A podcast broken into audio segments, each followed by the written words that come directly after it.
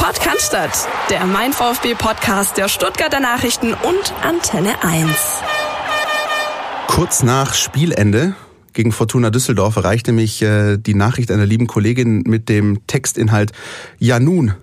Ich würde sagen, das versuchen wir jetzt mal ein bisschen einzuordnen, dieses 0 zu 0 gegen Fortuna Düsseldorf und alles, was jetzt in der englischen Woche ansteht. Hallo Philipp, grüß dich. Servus Christian. Und ein herzliches Willkommen auch an Dirk Preis, Sportchef von Stuttgarter Zeitung, Stuttgarter Nachrichten, auch mal wieder bei uns. Hallo Dirk. Hallo. Ja, was haben wir denn so sonst noch im, im Petto heute? Wir Philipp? haben neben dem Rückblick auf das Spiel gegen Fortuna Düsseldorf am Freitagabend haben wir natürlich einen Ausblick und zwar gleich auf zwei Spiele. Wir haben natürlich auch eine englische Woche, wie Ja. der Club auch. Wir haben das Spiel in Leipzig, wir haben das Spiel zu Hause gegen Werder Bremen, wo- worauf wir beide äh, blicken werden. Wir haben ähm, die Auflösung der Fangfrage und eine neue. Wir haben auch einen Querpass aus, unserer Redaktion und zwar zu den jetzt aufkommenden Protesten der Ultras. Ne? Stimmungsboykott äh, kommt jetzt in den Ligen wieder. Am Freitag haben sich die VfB-Ultras auch schon nochmal eindeutig zum DFB positioniert, beziehungsweise gegen den DFB, ja, United by Money, korrupt im Herzen Europas und so weiter.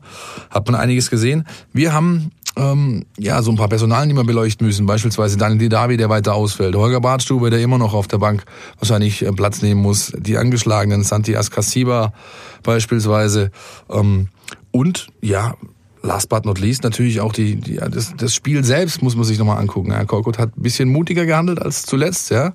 Aber was kam bei rum? Insofern, ich denke, ein gutes Themenpaket für heute für die Sendung. Ja, es kam ein Punkt bei rum. Ähm, Es wurde immer die große Diskussion geführt aus den Spielen gegen Freiburg und äh, Düsseldorf sollten bitte vier Punkte es sind zwei geworden. Und dass es überhaupt gegen Düsseldorf der eine geworden ist, ist größtenteils auch Ron Robert Zieler zu verdanken. Ich glaube, da sind wir uns alle einig. Der, und da kann vielleicht der Dirk uns ein bisschen helfen, von uns, von unserer Redaktion die Note eins bekommen hat. Und ich glaube, so oft kommt das nicht vor, oder?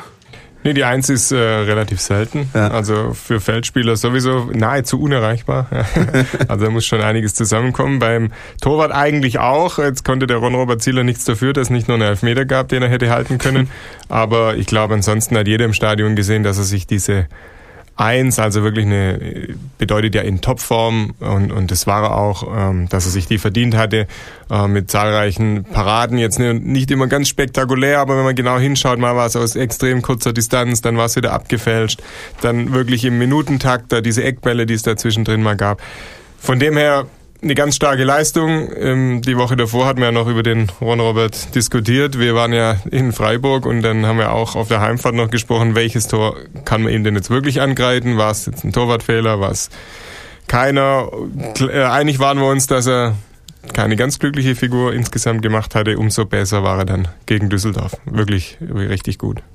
Ja, dass er so gut war, ist gut für den VfB, hatte natürlich aber auch einen Grund. Er hat extrem viel aufs Tor bekommen. Hätte man vielleicht im Vorfeld des Spiels gegen den Aufsteiger nicht unbedingt gere- gerechnet damit, Ja.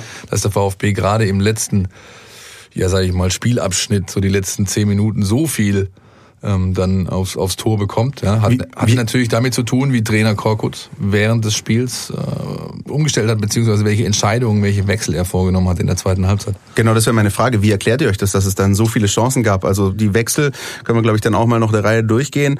Ähm, ähnlich offensiv dann nominell, ja, wie, wie auch in Freiburg. Die Frage ist, dann hat sich das dann auch im Platz niedergeschlagen. Also gefühlt, na, wenn man sich das anschaut, ist, es wurde offensiv eingewechselt. Die Chancen hatte aber eher Fortuna Düsseldorf. Bis auf einen Kopfball von Nicolas Gonzalez, da kann ich mich ja nicht so viel erinnern, oder Dirk? Nö, also es ist nicht so, dass sie sagen, wir haben jetzt dann äh, offensiv ausgewechselt, hatten dann Schlo- Chancen am Fließband. Der Taifun Korkut hat heute bei der Pressekonferenz zwar von zehn Großchancen insgesamt in dem Spiel Ja. äh, gesprochen, die habe ich jetzt so nicht gesehen. Es waren ein paar Ansätze dann nochmal da hinten raus, aber nicht die klaren Chancen. Deshalb ähm, ging der Schuss nach vorne sozusagen nicht richtig los und nach hinten ging er fast los. Ähm, aber ja, sie haben natürlich ein bisschen aufgemacht, äh, so äh, instabil ähm, sollte das Ganze dann aber auch doch nicht sein. Es ist ja nicht so, dass die jetzt mit fünf Stürmern auf dem Blatt standen, sondern es war eigentlich immer noch eine Mannschaft, die da eine ordentliche Balance auch hinbekommen kann. Klar, die wollten auf den Dreier gehen, aber es waren doch einige Konterchancen, die dann die Düsseldorfer zum Glück aus VfB-Sicht nicht ordentlich zu Ende gespielt haben. Und es waren ja nicht nur die Kontersituationen. Gut, daraus resultierten Eckbälle und da gab es ja dann aber auch nochmal riesen, riesen Stress eigentlich. Genau, das ist nämlich der Punkt gewesen, an dem ich ansetzen wollte. Die größte Chance, die Fortuna Düsseldorf am Freitag hatte, lag eigentlich, wenn man ganz genau ist, gar nicht in diesen wahnsinnigen Paraden von, von Ron-Robert Zieler, sondern in einer Kontersituation, wo sie, glaube ich, drei auf zwei laufen und dann einfach einen miesen Pass nach außen spielen. Das war fast die beste Gelegenheit für Fortuna Düsseldorf. Wie, wie hast du dieses wahrgenommen, Philipp? Gerade diese, äh, diese Balance zwischen Offensive, Defensive, wie ist die für die gegeben? Ist die für die, dich überhaupt gegeben? Nein, die hat die Mannschaft noch nicht wiedergefunden. Die hatten sie unter Korkut in der Rückrunde. Die mhm. ist bis jetzt komplett weg und das ist leider, ja, ich, ich hätte jetzt fast ein schlimmes Wort benutzt, aber das ist einfach viel zu wenig. Denn diese Jungs, die da spielen, die spielen ja nicht erst seit vier Spieltagen miteinander, sondern die haben auch schon in der Rückrunde in dieser Formation weitestgehend agiert. Ja, wenn man jetzt den Maschinenraum nimmt, das heißt die Viererkette und die beiden Absicherungen davor, das ist nichts Neues. Da müssen keine neuen Abläufe einstudiert werden. Da kennt man sich. Und das ist natürlich schon ein bisschen zu wenig, was da passiert. Natürlich, sie haben Räume zugelassen. Dazu kommt der VfB halt traditionell, also ich kann mich schon, wenn du 10, 15 Jahre zurück ist, immer Probleme beim Verteidigen von eigenen Standardsituationen. Das heißt, die Konteranfälligkeit dieses Clubs oder dieses Teams ist schon immer gegeben gewesen, darf aber einfach keine Ausrede sein. Und was ich mich dann halt frage, und da hat der Trainer heute beziehungsweise bei der Pressekonferenz äh, jetzt vor dem Spiel gegen Leipzig auch wieder mal keine Antwort geliefert. Ähm, was macht ihr denn in den vier Wochen Vorbereitung? Ja? Man hat den Kader früh zusammen, man hat ihn hochkarätig verstärkt. Ähm, warum kann er jetzt immer sich noch auf die Position zurückziehen, zu behaupten, ja, uns fehlen noch die Abläufe? Also dafür hatte man einen ganzen Sommer und jetzt sind vier Spieltage gespielt. Irgendwann muss man die mal finden, oder was meint ihr? Ja, das ist tatsächlich auch das Überraschende an der ganzen Sache. Wie du, wie du richtig gesagt hast, wenn du die Mannschaft äh, vom Freitag auch anschaust, da ist der Gonzalo Castro mit dabei, da ist der Nicolas González dabei. Ansonsten ist es aber hauptsächlich eine Truppe, die so in, in der vergangenen Rückrunde einen verdammt stabilen Eindruck gemacht hat und nicht nur einen Eindruck gemacht hat, die verdammt stabil war. Ähm, deshalb gibt es für mich auch nicht die Erklärung, weshalb ich sage, jetzt ist alles anders. Natürlich sind dann bis gewisse Dinge äh, durcheinander geraten oder nicht durcheinander, aber so ein bisschen in Bewegung geraten. Ähm, da haben jetzt andere andere Ansprüche, die Anastasios Donis, Shadrach Kolo, die, die kommen aus dem Sommer und sagen, ich setz, will mich jetzt aber nicht noch ein Jahr auf die Bank setzen. Dann kommen zwei, drei neue, die sagen, klar, Eingewöhnungszeit, aber eigentlich will ich doch kicken. Ähm, dann ist jetzt jemand wie der Holger Badstuber, sitzt draußen, der letztes Jahr eine feste Größe war. Also das sind schon so ein paar Dinge, die, die bisschen was durcheinander bringen können, aber so stabil wie der VfB die vergangenen Monate da unter Taifun Korkut gespielt hat, ist es doch überraschend, dass es jetzt solche Auswirkungen hat. Wir haben ja letzte Woche eure Tweets vorgelesen und unter anderem ähm, hat ein Kollege auf Twitter sich gewünscht, dass wir von meinem VfB oder der Redaktion ein paar mehr Fragen bei den Pressekonferenzen stellen. Dirk, jetzt haben wir dich nämlich nicht umsonst hier reingeholt. Du kommst gerade von der Pressekonferenz vor dem Spiel gegen äh, RB Leipzig und hast auch, das dürfen wir verraten, ein, zwei, wie ich finde, auch sehr kluge Fragen gestellt. Da ging es vor allem um ähm, den Vergleich, nochmal den Quervergleich Rückrunde, letzte Saison und jetzt dieser Fehlstart. Ähm, die Antworten, ja, fand ich jetzt eher nicht sagend, um zufriedenstellend, nicht, sag's ja, ruhig. ja, nicht befriedigend. Wie ist denn dein Eindruck? Also, was ist, das ist ja glaube ich die Frage, die sich die meisten Fans stellen. Was ist der Grund, dass es in der Rückrunde mit ja, wenig spektakulärem Fußball ergebnistechnisch geklappt hat und jetzt nicht? Ist es einfach nur Glück, Pech, Spielglück oder sind es andere Dinge? Haben sich die Gegner besser darauf eingestellt? Wo liegt für dich die Krux in der ganzen Geschichte?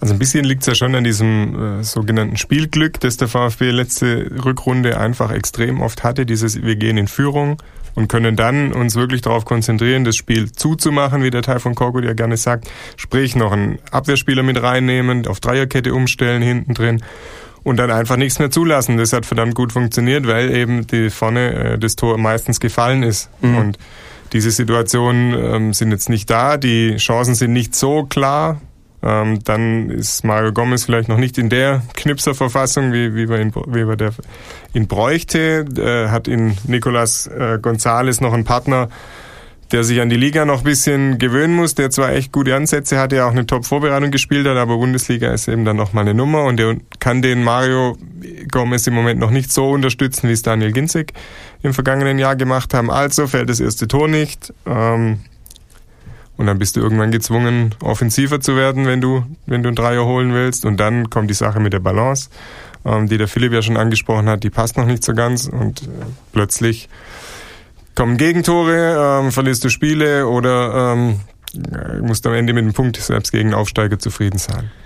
Also das ist der einzige Punkt, den er angesprochen hat in der Pressekonferenz vor dem Spiel, den ich ihm attestiere, wo ich sage, ja, sehe ich genau, das ist der Punkt Effektivität. Es fehlte vorne bei den bei den Abschlusssituationen, die kreiert wurden, fehlte eben diese Effektivität, die man in der Rückrunde an den Tag gelegt hat. Da war meistens der erste oder von den ersten zwei war halt einer drin. Ja. Und damit kannst du ein Spiel gestalten. Egal, ob du jetzt Underdog bist oder nicht. Ja, wenn, wenn du in Führung gehst, kannst du ein Spiel entsprechend gestalten. Aber, und das ist, äh, äh, bringt mich dann zum nächsten Punkt, ähm, um eben solche Situationen zu kreieren, brauche ich einen gewissen Plan. Und diesen Plan, den vermisse ich bisher offensiv bei der Mannschaft. Was ist die Spielidee? Ja, genau. Das ist, das also ist die entscheidende Frage. Wenn ich, also, wenn, also ganz krass, das ist ein krasser Gegensatz, aber unter Zorniger beispielsweise hat man eine Mannschaft gesehen, die einen klaren Plan hatte. Der hat nicht funktioniert, aber du hast ihn gesehen. Ja, und äh, wenn ich wenn ich den VfB jetzt unter Korko sehe, in diesen vier Spielen oder von mir aus noch den Pokal mit reingenommen, dann vermisse ich genau das. Was ist der Plan? Mit welcher Idee gehe ich in dieses Spiel rein? Wie versuche ich diesen Gegner zu bespielen? Das haben wir letzte Woche schon besprochen, ja. ja. Da, ähm, und und da ist für mich noch nichts erkennbar. Und das ist, ähm, führt dann wiederum, das ist ja alles Teil einer Kette, das führt dann eben zu, zu den Punkten, die wir gerade schon hatten. Du hast zu wenig Torchancen, ähm, machst, es, machst es für den Gegner zu einfach, dich wiederum äh, zu bespielen, weil wo Plan A nicht erkennbar ist, fehlt meistens auch ein Plan B. Und so ist der VfB halt gerade in der Situation, in der er ist. Und das war vielleicht eine billige Sache, aber ähm, vielleicht, dass man jetzt hinterher immer schlauer, war die Vorbereitung auch zu reibungslos. Ja, also, ja. genau. Ja, ja, kann auch sein. Genau. Transfers getätigt, früh zusammen, wir kennen es ja alles, haben wir auch lobend erwähnt immer wieder mal, auch an der Stelle hier. Ähm, dann all, kein Spiel verloren, gegen Atletico einen ordentlichen Kick gemacht. Ja, und dann fährst du nach Rostock. Und dann gibt's da auf die Mütze, weil vielleicht doch irgendwie der eine oder andere, auch im, in der Gewissheit, wie die Rückrunde lief, doch so ein bisschen dachte, gut, das, das muss ja so weitergehen und wir sind ja jetzt noch einen Tick stärker. Womöglich spielt es auch eine Rolle. Ja. Bin ich mittlerweile der festen Überzeugung, dass es mit der, dass die Vorrunde trügerisch war. Wir hatten das schon mal angerissen, wir hatten das auch, wir hatten auch darüber berichtet online und ich glaube auch im Blatt. Ähm, Mario Gomez hat beim Sky Field Interview nach dem Spiel gegen Bayern einen Satz gesagt, der extrem tief blicken ließ. Nämlich, Vielleicht haben wir gedacht, es geht so weiter und deswegen hat der ein oder andere oder machen wir als Gesamtes zu wenig. Und daran hat sich bis heute nicht viel geändert. Ja, du hast latent den Eindruck, dass ähm, die halt ja so irgendwie durch den Sommer. Ich meine, ich war dabei in der, in der Vorbereitung. Ich habe das gesehen, was sie in Grasshopper gemacht haben. Da konnte man nicht sehen, dass es Leute zu Lachs angehen lassen oder dass Umfänge nicht in dem Umfang trainiert wurden, wie es eben notwendig ist. Sie haben schon reingeklotzt. Aber ja, Kopfgeschichte. Ne? Vielleicht hat der ein oder andere gedacht, jo, lief ja ganz gut, läuft jetzt gerade so weiter. Ich kann mich an ganz viele Aussagen auch von dir erinnern und auch von meiner Seite vor der Saison, die wir getätigt haben, nach dem Motto, Vorbereitung lief wunderbar, es ist alles wie bestellt, äh, an Nicolas Gonzalez werden die Fans äh, noch viel Freude haben. Der hat jetzt auch schon ein, zwei Kopfballgelegenheiten gehabt, die er auch mal nutzen kann. Vielleicht muss da auch einfach der Knoten mal platzen. Aber die entscheidende Frage ist, deswegen, das ist wirklich die, die mich auch beschäftigt ist, was ist der Plan? Und man kommt mittlerweile fast zu dem Schluss, ähm, es ist eigentlich aus Korkuts Perspektive eher so ein Ding gewesen, ja, wir machen genauso weiter wie in der Rückrunde, zumindest spieltaktisch. Und das ähm, äußert sich halt nicht, beziehungsweise geht schief, weil die Spiele eine äh, Anfangsphase haben, die nicht mehr so sind mit frühen Toren für den VfB. Aber ist das das, worauf man sich verlassen hat? Oder haben wir, ich weiß nicht, haben wir uns zu viel versprochen oder das Umfeld, dieses sogenannte schwierige Umfeld in Stuttgart, ähm, wenn wir gemeint haben, es tut sich auch was spieltaktisch?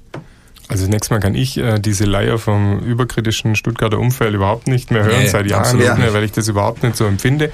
Klar, wir, wir sitzen vielleicht auf der anderen Seite und, und sehen das ein bisschen anders als die Protagonisten äh, im Verein, um den Verein oder direkt um den Verein. Ich sehe es aber nicht so, ähm, dass äh, hier man sich mit einem eine Erwartungshaltung auseinandersetzen muss, die irgendwie realitätsfern wäre. Ähm, der VfB hat jetzt viele, viele Jahre äh, hinten rumgekickt, äh, inklusive dann Abstieg. Ähm, und in, in all diesen Jahren wären zahlreiche Fans und Zuschauer äh, froh gewesen. Sie hätten eine stabile Saison erlebt mit paar Ausreißer nach oben. Am Ende Platz 11 wären viele glücklich gewesen. Da hat dieser Schrei nach Champions League und, und so weiter, der immer dann schnell äh, aus der Schublade geholt wird, ja, den gab's einfach so nicht. Ja. ja. Und deshalb würde ich auch jetzt nicht sagen, ist der VfB Opfer einer übertriebenen Erwartungshaltung. Überhaupt nicht. Die, haben, die Erwartungen, die es jetzt gibt, haben sie selber geschürt. Da sind sie zum einen ein bisschen Opfer ihrer eigenen guten Tat, weil sie eine hervorragende Rückrunde gespielt haben, über vielleicht ein bisschen über die Verhältnisse. Auf der anderen Seite sitzt doch jetzt keiner hier und sagt, alles andere als Platz drei wäre eine Enttäuschung. Richtig, also ja. wenn, wenn am Ende der VfB dazwischen irgendwo zwischen fünf und zehn wieder einläuft, dann sind, glaube ich, alle zufrieden und wenn es da noch ein paar ähm, Spiele gab, die Erlebnisfaktor hatten, dann sind die Fans im Stadion, die immer wieder kommen, auch äh, ordentlich bedient.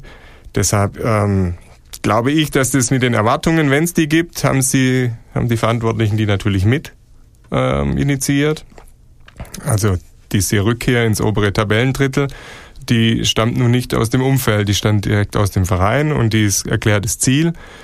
Man hat äh, viel Geld investiert. Ähm, natürlich kann man immer sagen, äh, viel Geld ist nicht automatisch äh, so und so viele Punkte oder so und so eine Spieltaktik oder Begeisterung, aber das ist auch ein Fakt. Also ich glaube, auf den Punkt sollte man sich jetzt nicht zurückziehen, dass irgendwie der, der Verein oder die Mannschaft sagen kann, oh, es ist ja alles hier so schlimm, weil die Erwartungen so groß sind. Das, also, das sehe ich auch so. Ja, vor allem, ich, ich habe einen Tweet gelesen im Vorfeld noch, also am Nachmittag vor dem Düsseldorf-Spiel, wo ein ähm, Kollege einfach nur geschrieben hat, alles, was ich mir wünsche, ist doch einfach nur eine langweilige Saison. Also quasi hin und wieder mal regelmäßig punkten, einigermaßen im Mittelfeld sich etablieren, äh, ankommen und nicht ähm, wieder von vornherein hinterherlaufen zu müssen. Das ist jetzt halt so. Ähm, ich bin vor Ort gewesen, habe das Spiel getickert und war dann hinterher dann noch bei der Pressekonferenz nach dem Spiel. Und ähm, also mein persönlicher Eindruck war der, dass erstmal nach Spielende war das so ein bisschen Ernüchterung, auch im Stadion. Es gab teils Applaus, teils Pfiffe, auch aus der Kurve. Ähm, die Pressekonferenz aber jetzt nach dem Düsseldorf-Spiel, da wirkte Taifun Korkut auf mich schon sehr niedergeschlagen. Da kamen zwei Sätze. Ähm, wir sind enttäuscht, ähm, wir nehmen den Punkt mit und wir wollen dann in Leipzig den Dreier setzen. Auch von Michael Reschke kam fast nur noch Floskeln. Wir müssen von Spiel zu Spiel denken. Das ist, da sitzt du manchmal da und überlegst, was nehme ich denn als Überschrift? Und wenn du, wenn du kurz davor bist, dir zu überlegen, ich nehme, wir müssen von Spiel zu Spiel denken als Überschrift für den Stimmentext, dann weißt du, wie weit es ist. Wie prekär ist die Situation oder was sagt das über die Situation aus, Philipp, dass nach vier Spieltagen solche Floskeln schon äh, gefahren werden und, und Phrasen gedroschen? Ja, dass die Lage entsprechend ernst ist. Ja. ja. Und das auch alle Protagonisten wissen. Meine persönliche Meinung ist, der Trainer hat die zwei Spiele noch. Und wenn da sowohl vom Ergebnis als auch vom Erlebnis nicht das bei rumkommt, was sich die sportliche Führung so vorstellt, dann wird, werden Konsequenzen gezogen werden und dann ist wie immer der Trainer das schwächste Glied in der Kette. Ja, ähm, ja, also ich, wenn man die, die Sprüche halt Korkut ja auf Wiedervorlage und da bringt es mich aber auch wieder zu dem Umfeld, ja, wenn man, also nach ähm, der Friedhelm Funkel hat unserer Redaktion ein Interview gegeben vor dem Spiel, da stand so Pi mal Daumen, ja, als Trainer bist du immer der Getriebene und es kann auch nicht sein, dass ein Trainer wie Korkut, der in der Rückrunde so eine Leistung hingelegt hat mit seiner Truppe, jetzt schon so kritisiert wird. Und, ähm, und alles wäre ihm zu Boulevardesk und so weiter und so fort. Und ich, ich hau genau in die andere Kerbe. Es muss erlaubt sein, nach vier Spielen mit den gezeigten Leistungen, bei den Voraussetzungen, die die Truppe, die der Verein hatte im Sommer, dass man da äh, ähm, eine entsprechende Position bezieht und natürlich auch Kritik äußert, weil bis jetzt kam aus diesem Potenzial, das unbestritten da ist, das jeder sieht, über das wir gerade auch schon gesprochen haben, einfach viel zu wenig bei rum. Ja, raus aus diesem Potenzial. Da holt der Trainer, holt die Mannschaft, holt das gesamte Konstrukt VfB Stuttgart zu wenig raus. Und das darf man kritisieren, meiner Ansicht nach. Und von den, generell würde ich sagen, von den Eindrücken, die jetzt ein Teil von Korkut ausstrahlt, sollte man sich, glaube ich, oder man sollte da aufpassen, versuch, daraus zu lesen oder einen Versuch zu unternehmen, daraus zu lesen, was er jetzt, ist er jetzt niedergeschlagen, ist er jetzt kämpferisch, ist er jetzt betrübt oder fröhlich. Ähm, weil eins hat er sich ganz oben auf die Fahne geschrieben, der Taifun Korkut. Er ist immer gleich und, und das, das zieht er auch durch. Also du tust dich extrem schwer, ihm irgendwie anzusehen, ähm, welche Gefühlsregungen jetzt da sind. Die will er einfach überhaupt nicht nach außen äh, kehren. Deshalb ähm, blockt er auch viele Fragen, die mal zu anderen Themen sind, ab. Er will einfach äh, den Eindruck erwecken, er ruht in sich, macht er wahrscheinlich auch. Hat Michael Reschke auch genauso gesagt. Genau, ja. und, und lässt sich da auch von diesen Stimmungen äh, nicht unmittelbar beeinflussen, dass der enttäuscht ist und dass sie alle gemeinsam ordentlich ernüchtert sind, dass sie jetzt mit zwei Punkten dastehen und wieder hinterherlaufen, wie du gesagt hast. Das, das ist unbestritten. Ja. Also das geht dem Trainer wahrscheinlich nicht anders als der sportlichen Leitung, weil ich glaube schon auch, dass Michael Reschke äh, ziemlich überzeugt davon ist, dass er einen wirklich verdammt guten Kader für die Verhältnisse, die er hatte, äh, dem dem Ganzen dahingestellt. Das Argument wird sicher kommen. Ich glaube, da müssen wir nicht allzu lange darauf warten, dass äh, eine ähnliche Aussage in die Richtung von Michael Reschke kommen wird. Der Kader ist ja da. Natürlich, ja.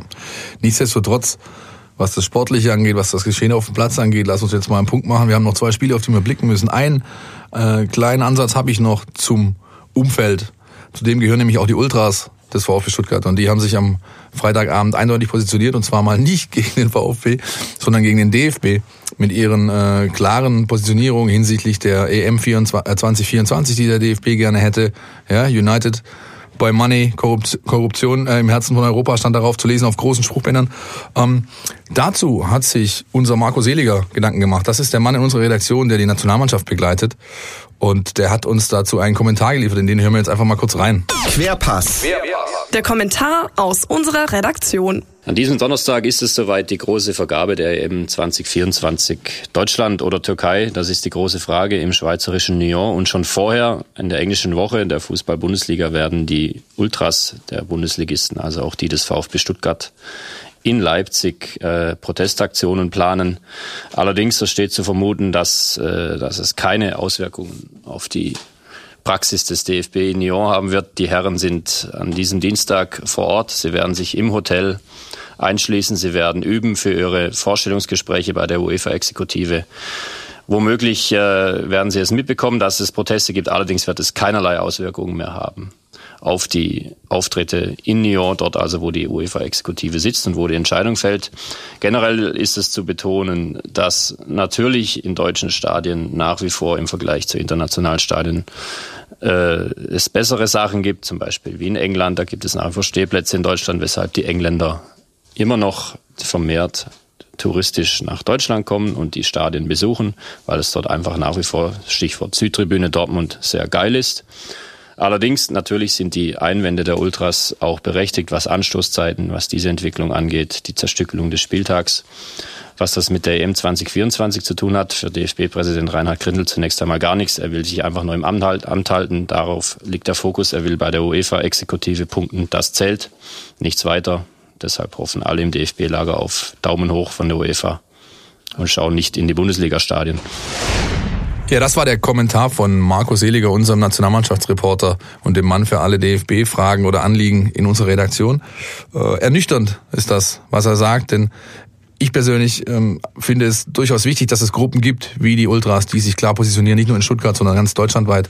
Was er eben schon angesprochen hat, ist der Stimmungsboykott, der jetzt ab Dienstagabend in den Ligen sich niederschlagen wird. Das heißt, erste, zweite Liga mindestens, vielleicht machen andere auch noch mit. Die ersten 20 Minuten werden von Schweigen geprägt sein. Es gibt keinen organisierten Support, keine Spruchbänder, also keine, keine Blockfahren, keine Trommeln, keine Gesänge, nichts dergleichen.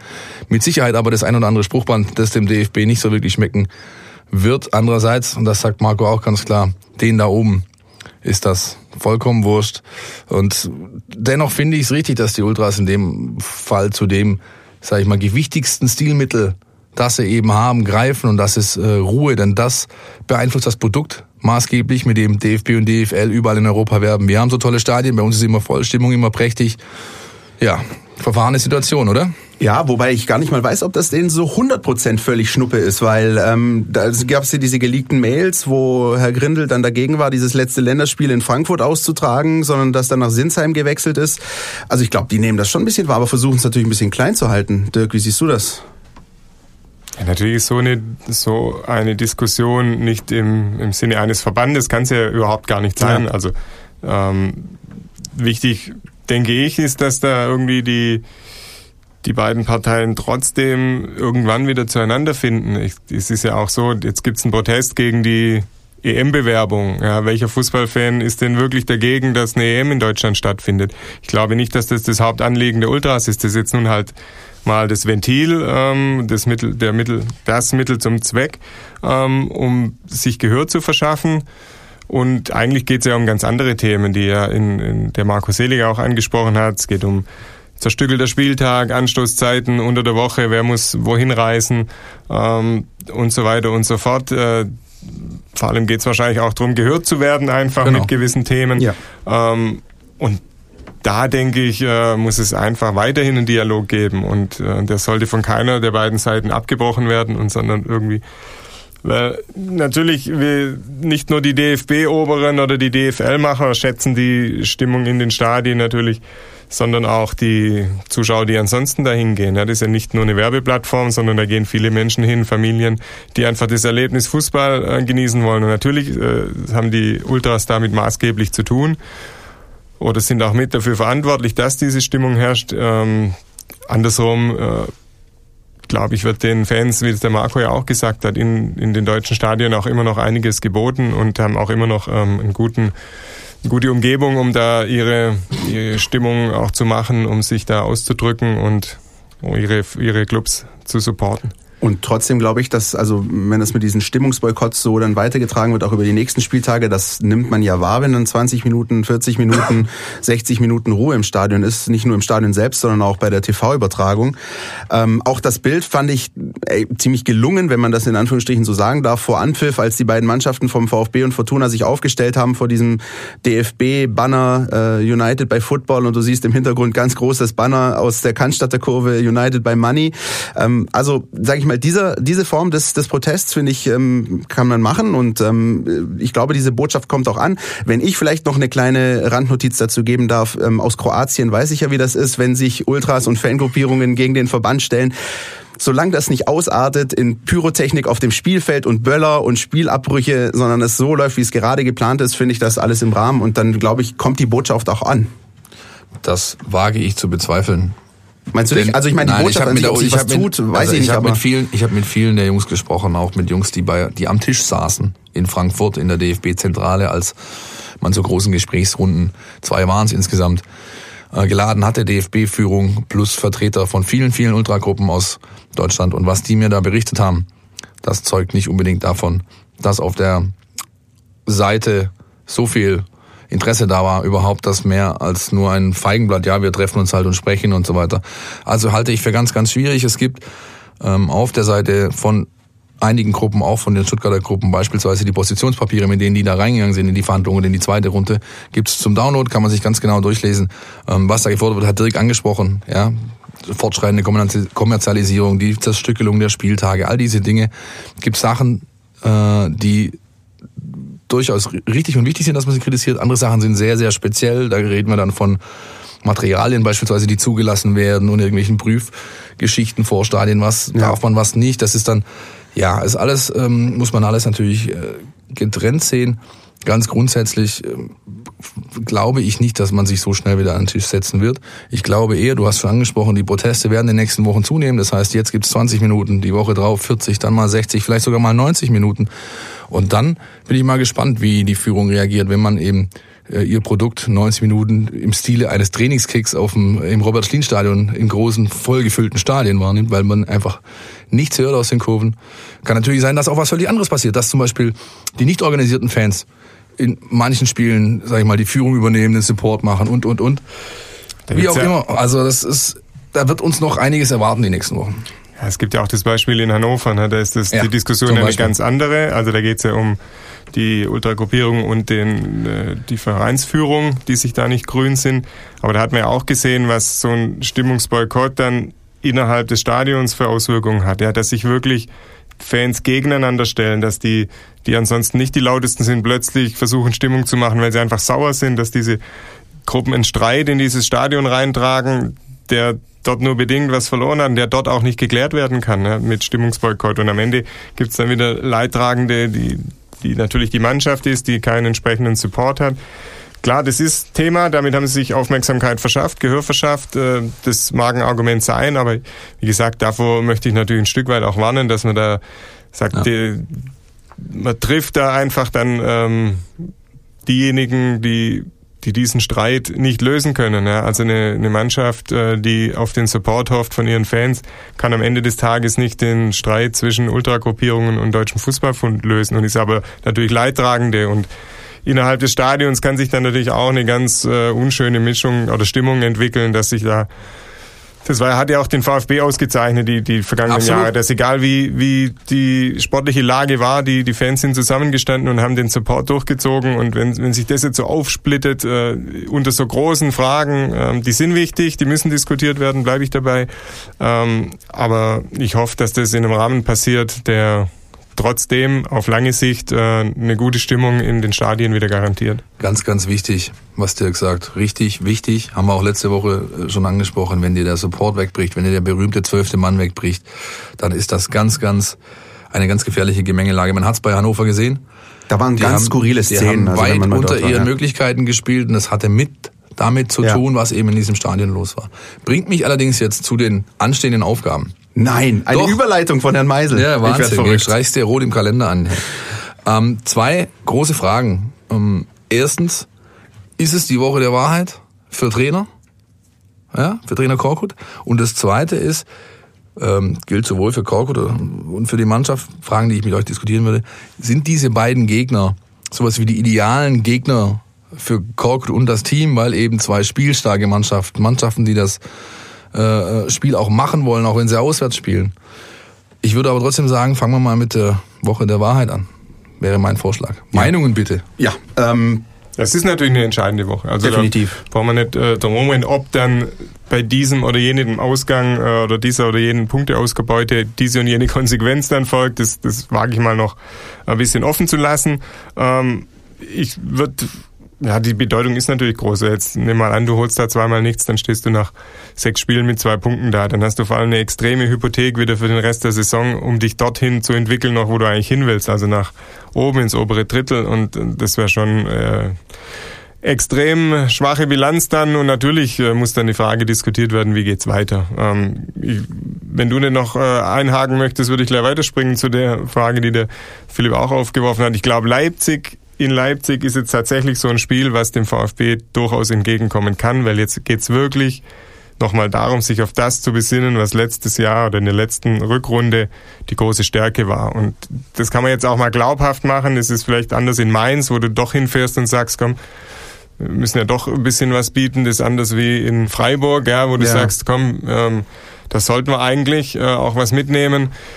Bayern wäre auch schon so ein Spiel gewesen, da war es ein bisschen zumutlos. Ähm, äh, und jetzt ist Leipzig, wo du einerseits äh, verdammt gut stehen musst, ja, um, um da das, äh, die Power, die, die die Leipziger im Angriff haben, äh, verpuffen zu lassen. Andererseits sind die in der Lage, wo du weißt, du kannst denen auch wehtun. Du kannst ein paar gezielte Aktionen nach vorne natürlich starten, die musst du auch starten. Und ich glaube, das ist so die Mischung, die Gemengelage, die es letztes Jahr auch in vielen Spielen war. Ja, ich glaube, es ist dieses berühmte zweischneidige Schwert. Es ist jetzt die Frage, was man dann eigentlich will. Und ich glaube, wir sind uns alle einig. In erster Linie jetzt mal Ergebnisse.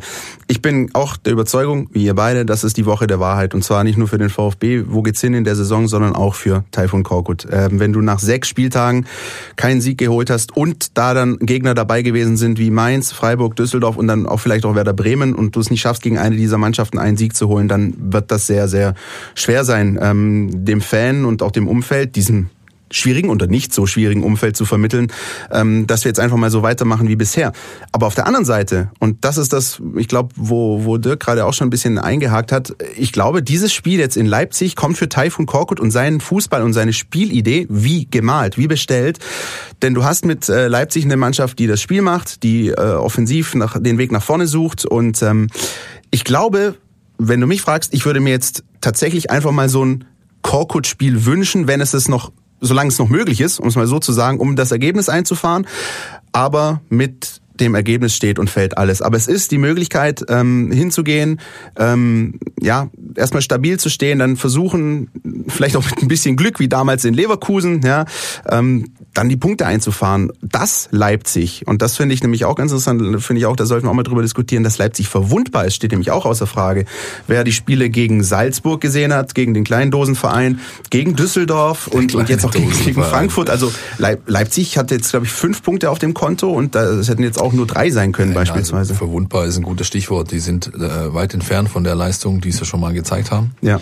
Haben dazu die äh, permanente Belastung von alle drei Tage ein Spiel. Und zwar seit Wochen. Der VfB kommt jetzt mitten rein in eine Phase, wo die, glaube ich, acht Spiele haben in, in, in 23, 24 Tagen. Gar nicht auszudenken, es hat Ja. nicht viel gefehlt, dann wäre der VfB diese Mannschaft gewesen, die Ja, diese ja. Spiele hinter sich hätte. Genau, um Himmels Willen. Du. Ja. Nee, und dann äh, kommt noch dazu, und das ist auch, ähm, ein, ein, ein, ja, glaube ich, nicht unwichtiger Faktor, kann das sein, weil das ist auch ungewöhnlich für Leipzig, es war bisher noch nie so, äh, extreme Unruhe im Mannschaftskreis und dadurch auch im Umfeld. Ja. Rangnick hat das, der Trainer hat das ja, öffentlich gemacht, jetzt rund ums Wochenende, ja, Suspendierung beziehungsweise frühe Auswechslung, Leute werden jetzt wohl aus dem Kader geworfen und was weiß ich nicht alles.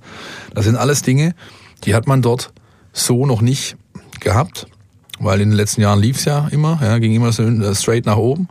Insofern kann das ein Punkt sein und Frankfurt hat beispielsweise am Sonntag wieder gezeigt, wie man denen gut wehtun kann. Ja, und insofern glaube ich tatsächlich auch, dass für den VfB da was drin ist in Leipzig. Das Witzige an der Sache mit äh, Leipzig ist ja so ein für Rangnick natürlich überhaupt nicht witzig, aber das ist so ein bisschen was, was er eigentlich aus Hoffenheim kennt. Ja. Da wird ein Verein groß, eine Mannschaft wird groß, Talente werden zu Stars und plötzlich ähm, entwickelt da der eine oder andere sein Eigenleben und du musst es handeln. Ne? Also das ist schon, ähm, deshalb eigentlich müsst ihr wissen, wie er jetzt damit umzugehen hat, weil das ist schon ein bisschen was, was damals in Hoffenheim nach dem Aufstieg, Aufstieg, Herbstmeisterschaft, was da so ganz ähnlich war, ne? dass da plötzlich ähm, Absolut einige Spieler, die als Talent kamen, plötzlich ähm, zum großen Star, zumindest in der eigenen Sichtweise, mutiert sind. Und im Gegensatz zu einem Taifun Korkut, der irgendwie gar nicht in sich reinblicken lässt, wie es ihm geht, was er denkt, ähm, sieht man bei Ralf Rangnick dann schon nochmal, wenn er dann mal dünnhäutiger ist, da kommt dann nochmal so eine kleine Schimpftirade. Ich glaube, diese Niederlage gegen Salzburg hat ihn tatsächlich mächtig gestört. Ja, natürlich, wenn du gegen dein eigenes Farmteam verlierst, was willst du? Also, das ist ja logisch, dass ja. dir das, dass dir das gegen den Strich geht. Ich würde gerne nochmal den Bogen zurückspannen zur Rückrunde, zur letztjährigen, weil das, wie gesagt, das kann man immer mal wieder diese diese Platte spielen. Da hat der VfB zu Hause gegen RB Leipzig damals noch unter Ralf Hasenhüttl 0-0 gespielt. Und ich erinnere mich daran, da gab es nach Abpfiff richtig schönen großen lauten Beifall aus dem Stadion. Das ähm, habe ich auch selten erlebt, dass es hier beim Heimspiel nach einem 0-0 Beifall gab. Aber inwieweit kann man dieses Spiel, in dieses ja, kleine Erfolgserlebnis, was man damals hatte, irgendwie noch ranziehen ähm, aus der Rückrunde oder ist das eine ganz andere Geschichte jetzt am, am Mittwoch? Nö, das ist genau das, was wir gerade gesagt haben. Du kannst gegen diese Mannschaft, die, auch wenn sie jetzt im Mittelfeld steht mit den fünf Punkten, als, als Top-Team wahrgenommen wird, weil sie eben Qualität haben, weil sie junge, schnelle Spieler haben, viel Power, da kannst du gut stehen, kannst am Ende mit einer überzeugenden Leistung einen Punkt mitnehmen und jeder sagt, okay, haben wir uns redlich verdient und, und passt. Ja, natürlich wären wär drei ideal in der Situation, in der der VfB steckt. Aber ich glaube, dass da das äh, Rückspiel der vergangenen Saison schon ein Indiz äh, sein kann, wie man die zumindest um einen Sieg Auch bringt. Das, also selbst sogar das Hinspiel, ja, um noch einen Satz dazu zu sagen, weil da hast du 0-1 verloren durch einen, durch einen genialen äh, Schuss von Marcel Sabitzer, war es aber trotzdem nicht unbedingt äh, um das eine Tor unterlegen. Also die Mannschaft hat den beiden letzten Duellen schon gezeigt, dass man gegen Leipzig dass da was drin ist. Ja. Aber wenn du dich erinnerst, genau in dem äh, Hinspiel in Leipzig stand man danach mit ähm, Hannes Wolf zusammen und haben diskutiert, ob er den zu mutlos aufgestellt hat, weil ich glaube acht äh, Defensive auf ja, dem Platz richtig, waren. Richtig, richtig. Äh, war er dann äh, na, fast beleidigt, ist er dann abgezogen, ja, weil, wir, weil wir die Fragen immer wieder wiederholt haben. Deshalb, ich gebe dir recht, der, war, der Unterschied war nicht so groß, das Spiel hätten sie nicht verlieren müssen, aber da hat vielleicht dieser Tick, komm, wir probieren es auch selber was. Ja, das, stimmt, das hat das vielleicht stimmt. gefehlt und wenn du, das stimmt, wenn ja. du, und das hat, war dann im Rückspiel unter Teil von Korko da, dass dass der Gegner auch gespürt hat, hey, wir können auch nicht äh, blind anrennen, ohne dass uns was passiert, sondern wir können auch verwundet werden und äh, in die Richtung kann es klar wieder gehen. Also um es aus meiner Sicht mal kurz zu fassen, ich hatte gegen Düsseldorf ein ziemlich mulmiges Gefühl wegen des Gegners und ich habe irgendwie vor dem Spiel in Leipzig ein ganz gutes Gefühl wegen des Gegners. Das ist irgendwie komisch. Ich weiß, aber so kommt es äh, auf mich zumindest drüber. Ich würde gerne über eine Personalie noch sprechen, ganz kurz. Ähm, das ist natürlich der Timo Werner, Ex-VfB-Spieler. Ähm, ich, ich würde da gerne mal eure Einschätzung dazu einfordern. Es gab natürlich schon viele Geschichten mit ihm. Es gab die äh, Schwalbe, es gab äh, ein paar ja unschöne Szenen auch von Seiten der Fangruppierungen. Ich habe ihn jetzt ein paar Mal beobachtet. Ich habe äh, echt schon ein paar Spiele von RB Leipzig diese Saison gesehen, warum auch immer. Aber ähm, Tja, ums, ums, ja, um euch mal, um euch mal meinen Eindruck zu geben, das ist vielleicht ein bisschen plakativ, aber ich finde, wenn ich Timo Werner auf dem Platz sehe, bei all seiner Klasse, bei all seinem Talent, teilweise unerträglich. Also jetzt auch wieder bei, bei Eintracht Frankfurt, da hat er mal einen Schlag ins Gesicht bekommen, aber liegt dann rum, wollte in der ersten Halbzeit auch schon, wie hat er einen Elfmeter gefordert. Es ist manchmal für mich, korrigiert mich, wenn ihr es anders seht, für mich wirkt es manchmal Neymar-esk. Also in der einen oder anderen Situation macht er schon sehr auf Drama und, und das glaube ich, also es sorgt einfach nicht dafür, dass die Fans sich da ein bisschen beruhigen in der Hinsicht, weil man kann es doch einfach mal liegen lassen. Oder gehe ich da, sehe ich das zu dramatisch? Dirk? Also ich habe jetzt, äh, bin kein Leipzig-Dauergucker, so wie du angeblich. ähm, mir ist das in der Schärfe, wie du das jetzt formuliert hast, nicht aufgefallen. Ich meine, das, der Timo Werner ist Nationalspieler geworden, der ist quasi ein fixer Teil der Nationalmannschaft. Natürlich muss er da aufpassen, dass er das, dieses neue Standing nicht nach außen transportiert, so durch Körpersprache und so weiter, so nach dem Motto, fass mich nicht an, ich bin Timo Werner. Ähm, ich habe es aber überhaupt noch nicht so negativ wahrgenommen. Äh, wie du das jetzt gerade beschrieben Also ich finde es noch nicht so dramatisch, aber ich finde einfach, es geht ein bisschen in die Richtung. Also er muss, ich finde, er muss aufpassen, dass es, weil es, die Geschichte kann er einfach mal irgendwann mal ruhen. Aber wenn es bei jedem zweiten, dritten Spiel auswärts in Frankfurt, da weißt du auch, wie die äh, Fans dort drauf sind, dann solche Sachen mal hast, das muss, das hat er finde ich nicht nötig. Nein, ich glaube, da überinterpretierst du meiner Ansicht nach. Also Okay. ich habe jetzt auch schon ein paar Spiele gesehen von Leipzig und ähm, ich sehe das nicht, dass er mit dieser Opferrolle, sage ich jetzt mal, besonders spielt. Was stimmt, ist, dass ein besonderes Augenmerk auf ihm liegt, ja, seit der Aktion dagegen Schalke, wofür er sich dann auch nachher entsprechend entschuldigt hat mit der Schwalbe. Aber ganz grundsätzlich, also kommen wir da ganz schnell in Diskussionen, wo wir bundesligaweit schauen müssen. Und die Bundesliga Ja. ist meiner Ansicht nach im europäischen Vergleich eine der Ligen, wo am meisten, sage ich mal, Theatralik stattfindet. Und zwar hauptsächlich deswegen, weil es eben gepfiffen wird.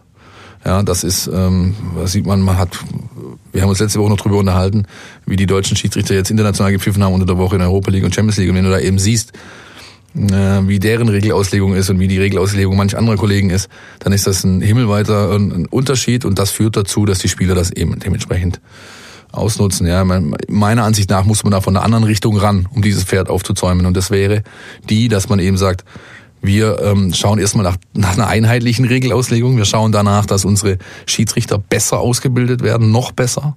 Ja, und wir schauen danach, dass eben Dinge, die überzeichnen, klare Theatralik, äh, dass das ähm, entsprechend geahndet wird. Ja, der Trainer des aktuellen Tabellenführers Hertha BSC oder des Spitzenteams vorne drin, die weiß nicht, erster, zweiter. Genau. Kleiner Funfact, ich habe die vor der Saison, ähm, als der den Verein getippt, der die erste Trainerentlassung hat. Aber Anyway, das worauf, ja, worauf ich hinaus wollte. sagt alles über meinen Worauf ich hinaus wollte, Paul Dardai hat einen tollen Satz gesagt, letzte Woche in der Sportschau war es, glaube ich, nicht dieses Wochenende, letztes Wochenende. Da ging es auch um einen Foul ähm, äh, im, im, im Spiel. Ich selbst habe auch eine Schiedsrichterausbildung, muss er nämlich haben, wenn er in der Bundesliga Trainer sein will. Ja. Ja. Und in meiner Welt ist das kein Foul. Und das hat für mich äh, äh, sehr gut umrissen, was da, was da manchmal abgeht. Ja, der wird wegen minimalsten Berührungen äh, äh, wird, wird da Großes äh, äh, sich abgerollt und, und egal, wir driften ab. Also Aber ich finde, es ist ein sehr interessanter Ansatz. Vielleicht äh, könnt ihr uns da auch noch eure Meinung dazu geben. Also wie seht ihr die Geschichte? Ist es eine Sache mit Timo Werner? Ist es eine Sache mit der Liga? Ich finde, wahrscheinlich sind wir da komplett in der Mitte. Meldet euch bei uns und ähm, ja, gebt uns eure Meinung zu der Geschichte. Und die, was ich natürlich hoffe, ist, dass der Spieler, über den wir diskutieren, möglichst nicht trifft, weil das ist auch so eine Geschichte, die ja, genau. rumtragen. Die schönen Ansagen hier. Ja. Ja, wobei, die das sind ja auch die letzten zwei Spiele, die bisher einzigen zwei Spiele des VfB auch gegen RB Leipzig. Übrigens, ähm, da hat, haben sie den Timo Werner, glaube ich, ganz gut aus dem Ja. Spiel nehmen können. 0-1 und 0-0 waren die Ergebnisse. Ich weiß nicht, so 0-1 jetzt diesmal also aus Sicht von RB Leipzig würde ich nehmen am Mittwoch. Da gibt's glaube ich, viele, die das nehmen würden, ja. Absolut. Lasst uns trotzdem zu dem Ende der Sendung kommen. Ja, Werder Bremen nehmen wir letzte, nächste Woche dann nochmal mit rein, das Spiel. Ja, wir konnten es jetzt nur minimal anreißen. Ähm, ist einfach dann auch eine Zeitfrage. Ich würde gerne noch äh, zur Auflösung kommen von letzter Woche und damit kommen wir zu unserer Die Mein VfB Fangfrage. Hier gibt's was zu gewinnen. Die Mein VfB Fangfrage von letzter Woche. Da ging es darum, welcher VfB-Präsident den Spitznamen, nee, andersrum. Hans Weidpert war der Präsident vor Meyer Vorfelder. Der wurde dann weggeputscht von Meyer Vorfelder, die berühmte äh, Nacht der langen Messer. Und er hat den Spitznamen, der Mann. Und ich wollte wissen, wie er äh, heißt. Und das haben viele gewusst. Ich habe über 100 äh, E-Mails bekommen mit der richtigen Antwort. Und zwar war die äh, richtige Antwort Lila Hans. Ja? Und das hieß er, weil er ähm, sich immer so ein, ja, seine, seine Haarpracht hatte halt so einen leichten Touch. Ja? Weil er immer so beim Friseur entsprechend geschaut hat, dass das so aussieht. Der Gewinner ist Lukas aus Wildberg. Mit dem habe ich schon gesprochen. Er hat mich kontaktiert. Er kann gegen Werder Bremen mit dem VIP-Paket, das wir freundlicherweise von Krombacher, dem VfB, Exklusivsponsor, was die äh, Kaltgetränke angeht, das Bier angeht, ähm, äh, zur Verfügung gestellt bek bekommen mit diesen Karten und äh, darf er rein und sich da das Spiel gegen Bremen anschauen. Herzlichen Glückwunsch. Und ähm, vielleicht können wir dann schon über bessere Ergebnisse auch diskutieren. Viel Spaß, Richtig. Lukas, beim Spiel auf jeden Fall. Absolut. Trotzdem noch eine Frage, mit der ich euch in die nächste Woche entlassen möchte. Unbedingt. Ja, gibt zwar nichts zu gewinnen diesmal, müssen wir noch mal eine Woche drauf warten, aber ist trotzdem, glaube ich, eine schöne Frage. Der Taifun Korkut, der ist in Stuttgart geboren, das hört man ja raus, ja, wenn er spricht, dann schwebelt er, ja, so ein bisschen, ja.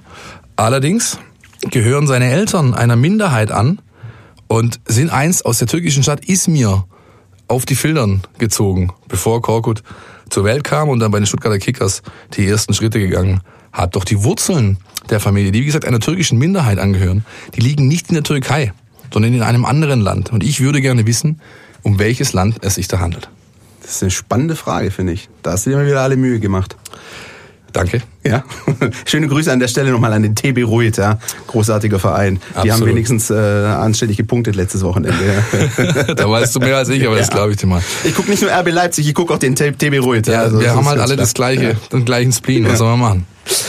Ja, Gut, am Schluss bleibt uns nur zu sagen, herzlichen Dank, herzlichen Dank dir, Dirk, dass du hier warst, deine Expertise äh, mit uns geteilt hast und ja, einfach auch nochmal ähm, an euch da draußen, die euch rege beteiligt und uns äh, teilweise sogar bombardiert über Twitter, über Facebook mit euren Ansätzen, mit euren Ideen, mit eurem, eurem Feedback, aber auch, dass uns wirklich weiterhilft, das Ganze zu entwickeln.